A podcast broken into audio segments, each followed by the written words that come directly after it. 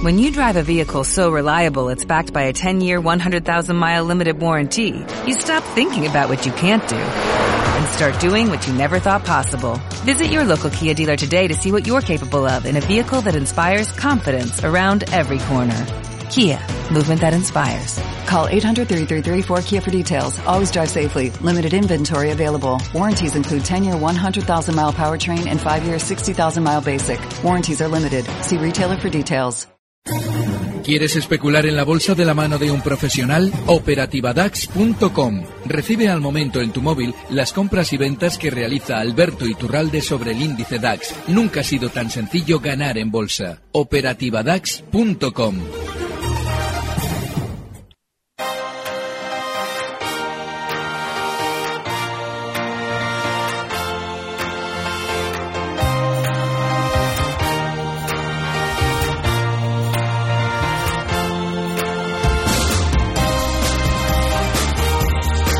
Y 32 minutos de la mañana. Saludo ya a don Alberto Iturralde, responsable de diasdebolsa.com. Buenos días, Alberto. Muy buenos días. Qué alegría, da gusto. ¿Cómo estás viendo esta sesión de miércoles?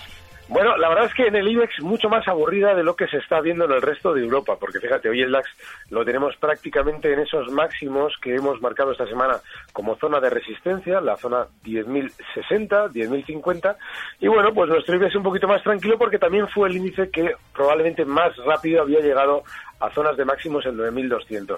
Eso es lo que se traduce. Nuestro índice es un movimiento lateral que tiene como parte superior esa zona 9.200 y como la zona inferior los 8.800. Así es que, bueno, laterales hay que estar tranquilos y, sobre todo, desgraciadamente lo que nos obliga el IBEX es a estar fuera del mercado, salvo en valores muy concretos.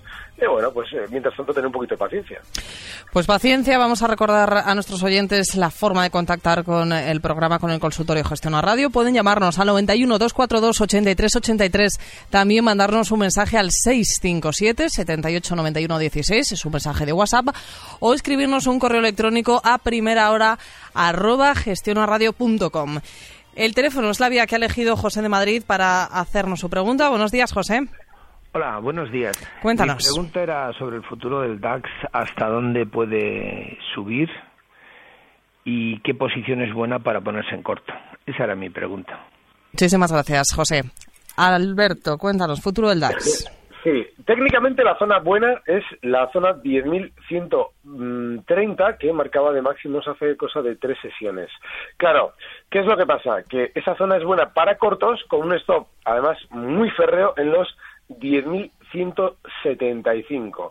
No quiere decir que la ruptura al alza de esa zona 10.175 suponga una gran subida. Lo que sí quiere decir es que seguramente para quien esté en el lado corto va a suponer serios problemas durante varias sesiones. Con lo cual, ahora mismo ya prácticamente en los 10.090 donde se encuentra es zona casi de cortos. Hay que esperar un poquito más, 40 puntos más al alza. Y el stop, pues otros 40 puntos más arriba en 10.175. Anotado y al WhatsApp. Están llegando muchísimas consultas, además desde primerísima hora de la mañana. Nos quedamos con la pregunta que se refiere a hoteles Meliá compradas a 10,50. Pregunta al oyente, objetivos y stop loss. Bueno, yo estos días es uno de los valores que mejor veo, precisamente porque sigue en ese rebote, en esa tendencia de rebote que ha realizado durante estos días y todavía no tiene la suficiente volatilidad como para frenarlo. El objetivo alcista que yo fijaría a Sol Meliá está en la zona 11 euros y el stop que le podemos fijar, pues por ejemplo, puede estar justo en los 10,30 ahora mismo. Cotiza en 10,50, con lo cual pues tenemos mucho más a ganar. Uh-huh. Y en el caso de AENA nos pregunta nuestro siguiente oyente, compradas a 112,5. Bueno, el caso de AENA es el de un valor que durante estas últimas sesiones lo que ha hecho ha sido superar los máximos históricos que traía de los últimos, prácticamente 11 meses. Así es que es un valor en el que sí se puede estar en el lado alcista. Ahora mismo lo tenemos en 114,85. Yo la semana pasada lo comentaba como una oportunidad fenomenal de compra y lo sigo comentando porque es que esa ruptura al alza también de los mínimos que marcaba justo a primeros de semana, pues es también otra oportunidad de compra, con lo cual lo que tenemos que hacer es colocar ya, subir el stop a 112, está ahora mismo en 114,85, y la siguiente zona de objetivo ya se sitúa en los 117,50.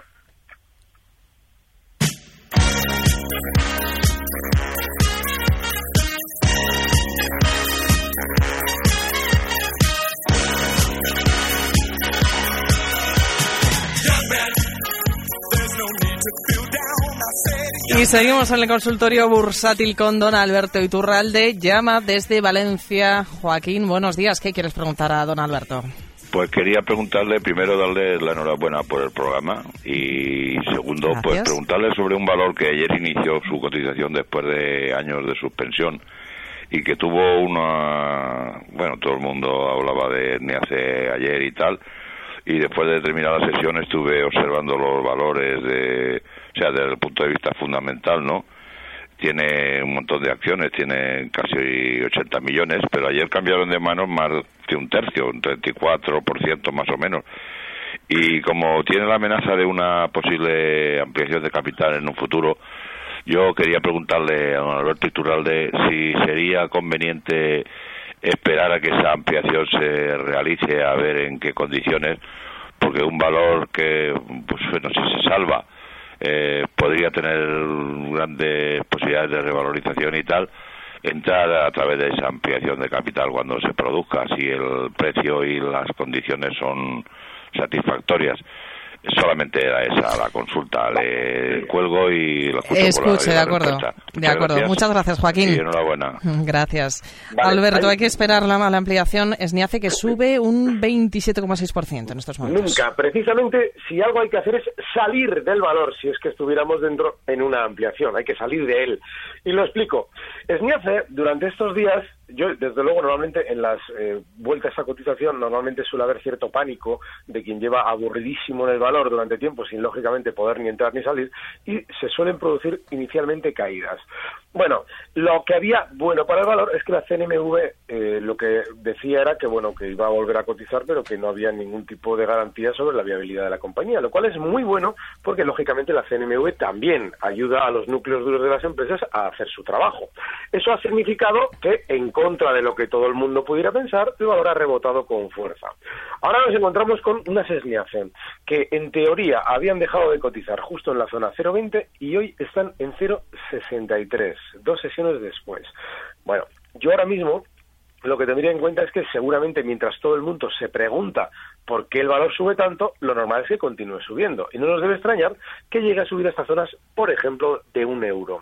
No tiene ningún fundamento lo que estoy diciendo, porque el valor no tiene ningún fundamento, pero lo está haciendo. Así es que hay que atender a lo que el valor está haciendo. A partir de ahí, en el momento en el que hay una ampliación de capital, el valor, todo lo que suba, va a ser propagandístico para que ustedes entren a esa ampliación de capital, es decir, compren más acciones de la compañía. Y una vez que hayan comprado las acciones de la compañía, lo normal es que el valor caiga. Así es que, ojo, porque una ampliación de capital en un chicharro como ENEACE es una fenomenal oportunidad de salir del valor. Salir, que quede bien claro a Joaquín de Valencia y también a muchos oyentes que nos preguntaban por este valor. Protagonista, sin duda, en la sesión de ayer, volvió a cotizar después de 2 años y medio y protagonista también hoy, subiendo por encima del 20%. Ahí. Más consultas. Esta vez nos llega al WhatsApp. Es Alberto, desde Madrid, preguntando por bolsas y mercados españoles. Pregunta, quiere saber a qué precio de entrada y posibles objetivos a medio plazo. O si lo ve mejor, si ve mejor otro valor, pues que diga. Sí, bueno, otros cientos de y valores. Muchos más, ¿verdad? Sí, porque está tan lateral bolsas y mercados que no merece la pena demasiado perder el tiempo con él. ¿Qué es lo que sucede? Que durante esos últimos días incluso está más aburrido que otros valores que están rebotando. Eso significa que desde los 28,69, como mucho, podemos esperar otro poquito más de subida hasta 29,50, pero nada más. Y si tenemos que colocar un stop a una posición que no deberíamos tener abierta, porque bolsas es un valor muy mediocre ahora mismo, pues puede estar ese stop en los 27,90. Otros valores, pues los que llevo yo repitiendo como cantinela durante meses, Eurofoods y Logista, y cuando todo el mundo esté aburridísimo, estos brillarán. Bueno, pues ahí están, brillando. Brillan. ¿Y qué opinión le merece a usted, don Alberto, Nike e Indra? Nos pregunta también un oyente por el WhatsApp. Vale, lo de Nike, bien, hace tiempo, y lo explico. Nike ha sido uno de esos valores que cuando ha tenido que el mercado americano frenar, este ha estado especialmente alcista. ¿Qué es lo que pasa? Que en los últimos meses ya ha dejado no solamente de subir, sino que ha aumentado la volatilidad, es decir, el nerviosismo en el que el valor, después de una gran tendencia alcista, ha comenzado a moverse. Eso normalmente suele ser síntoma de probable techo. Si queremos ir al mercado americano hay que irse a beber Coca-Cola, no a ponerse unas Nike, porque lo más normal es que durante estos meses lo que siga haciendo es más zona de techo, es decir, más movimiento lateral, probablemente sin superar los máximos en 68, ayer cerraba en 64,90, así es que ahora ya es tarde para el valor. Pero bueno, dentro de lo que cabe, si estamos en Nike, lo que tenemos que hacer es fijar un stop en los 63,50. El caso de Indra, bueno, el otro día me fijaba en dónde cotizaba Indra hace años y lo teníamos exactamente en el año 2000 cotizando en el mismo punto donde se encuentra ahora mismo. ¿Dónde está ahora? Es el eterno valor lateral. ¿Qué pasa? Que como, lógicamente, el núcleo duro de Indra tiene que hacer negocio, cada 2x3 saca una noticia, le pegan un arreón tanto al alza como a la baja y nos parece que en Indra sucede algo, cuando en realidad no sucede absolutamente nada. Claro, quien esté en Indra ahora tiene que observar que ya ha tocado durante la sesión de ayer una zona de resistencia justo en los 10,70. Es para salir, haga lo que haga el valor. Y si queremos fijar un stop, pues bueno, pues la zona 10,30, cotiza ahora mismo Indra en 10,50, hay que estar ya afuera.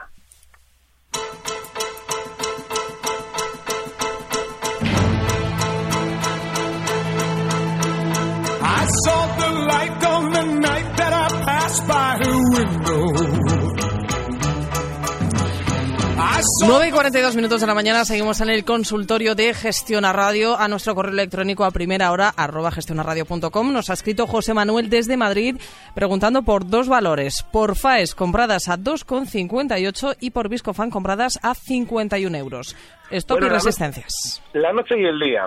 Lo explico. FAES es uno de esos valores que ha tenido desde el año 2007 un movimiento bajista enorme. Ha venido cayendo desde la zona 9 hasta llegar a marcar unos mínimos 2 años atrás en la zona 0,95 y claro, ahora está relativamente rebotando, pero está rebotando hasta una zona de resistencia clarísima, que son justo los 2,90 que ya ha marcado de máximos en una ocasión. Ahora está en 2,81. Claro, él las tiene compradas más abajo. Está bien. Él se ha salvado, porque estar en un chicharro y sobrevivir es algo relativamente como para agradecérselo a la vida. Pero claro, ¿qué es lo que pasa? Que en esa zona, en esa zona 2,90 lo que vamos a encontrar seguramente es mucha más dificultad para continuar subiendo. Así es que yo en el caso de FAES, la zona 2,90 saldría. Y mientras tanto, sí puede fijarle un stop en los 2,71, que ha sido los mínimos durante estas sesiones, y bueno, ahí nos puede servir. ¿Por qué digo que era la noche y el día? Porque Viscofan es un valor en una tendencia alcista de largo plazo, que ahora está haciendo un movimiento lateral.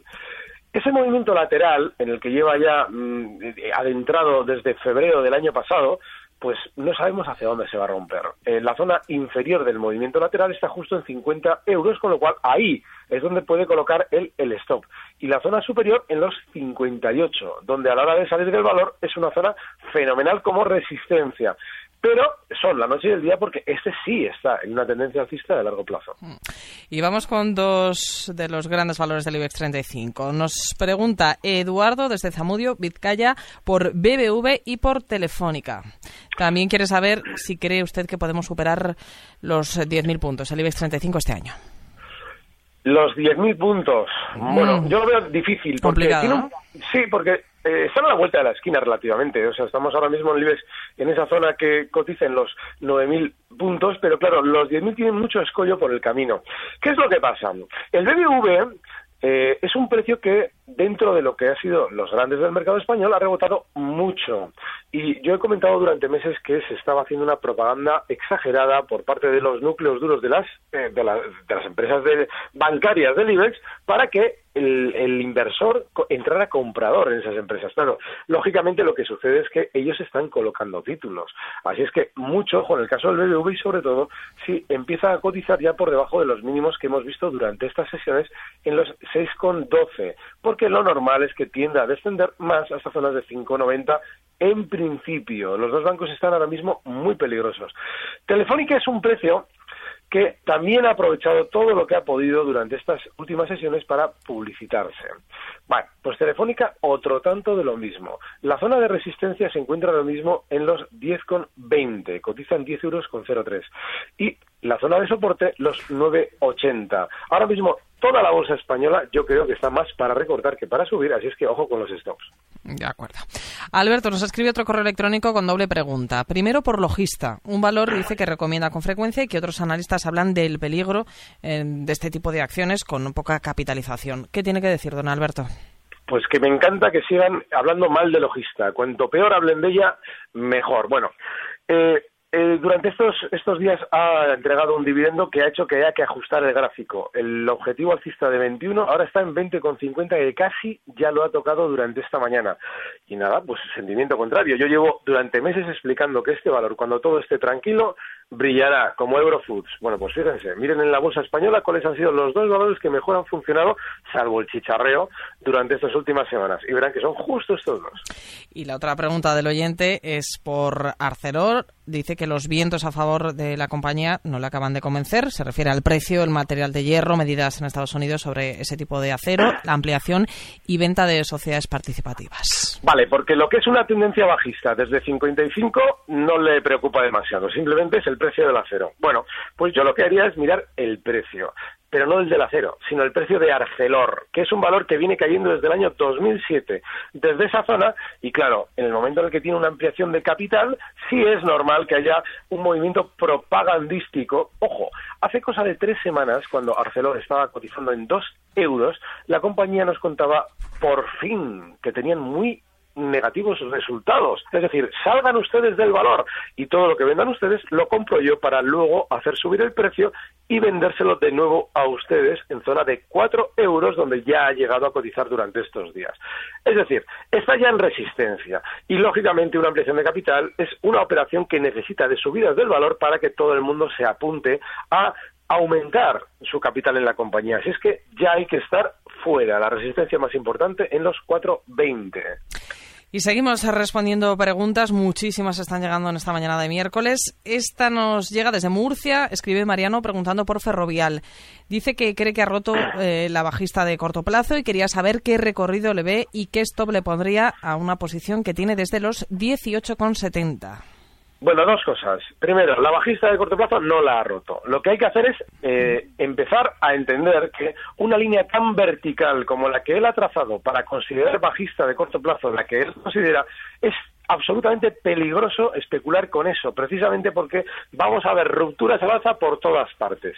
Lo normal es que Ferrovial, desde los 19,16, por fin sube, es de los precios que durante estas últimas semanas, mientras todo subía, se mantenía más lateral, pues lo normal es que se vaya dirigiendo a estas zonas de 19,50. Ahí le va a costar continuar al alza y yo sí me replantearía estar dentro. Él está en beneficios, no todo el mundo aquí está en beneficios porque es un valor que había funcionado muy bien y por fin cambió el pie de la tendencia alcista y ha dejado enganchada a mucha gente con el rebote, con el recorte de estos últimos meses. Así es que, ojo, esa zona 19,50, bajo mi punto de vista, es para salir airosos y mantenerse al margen del valor.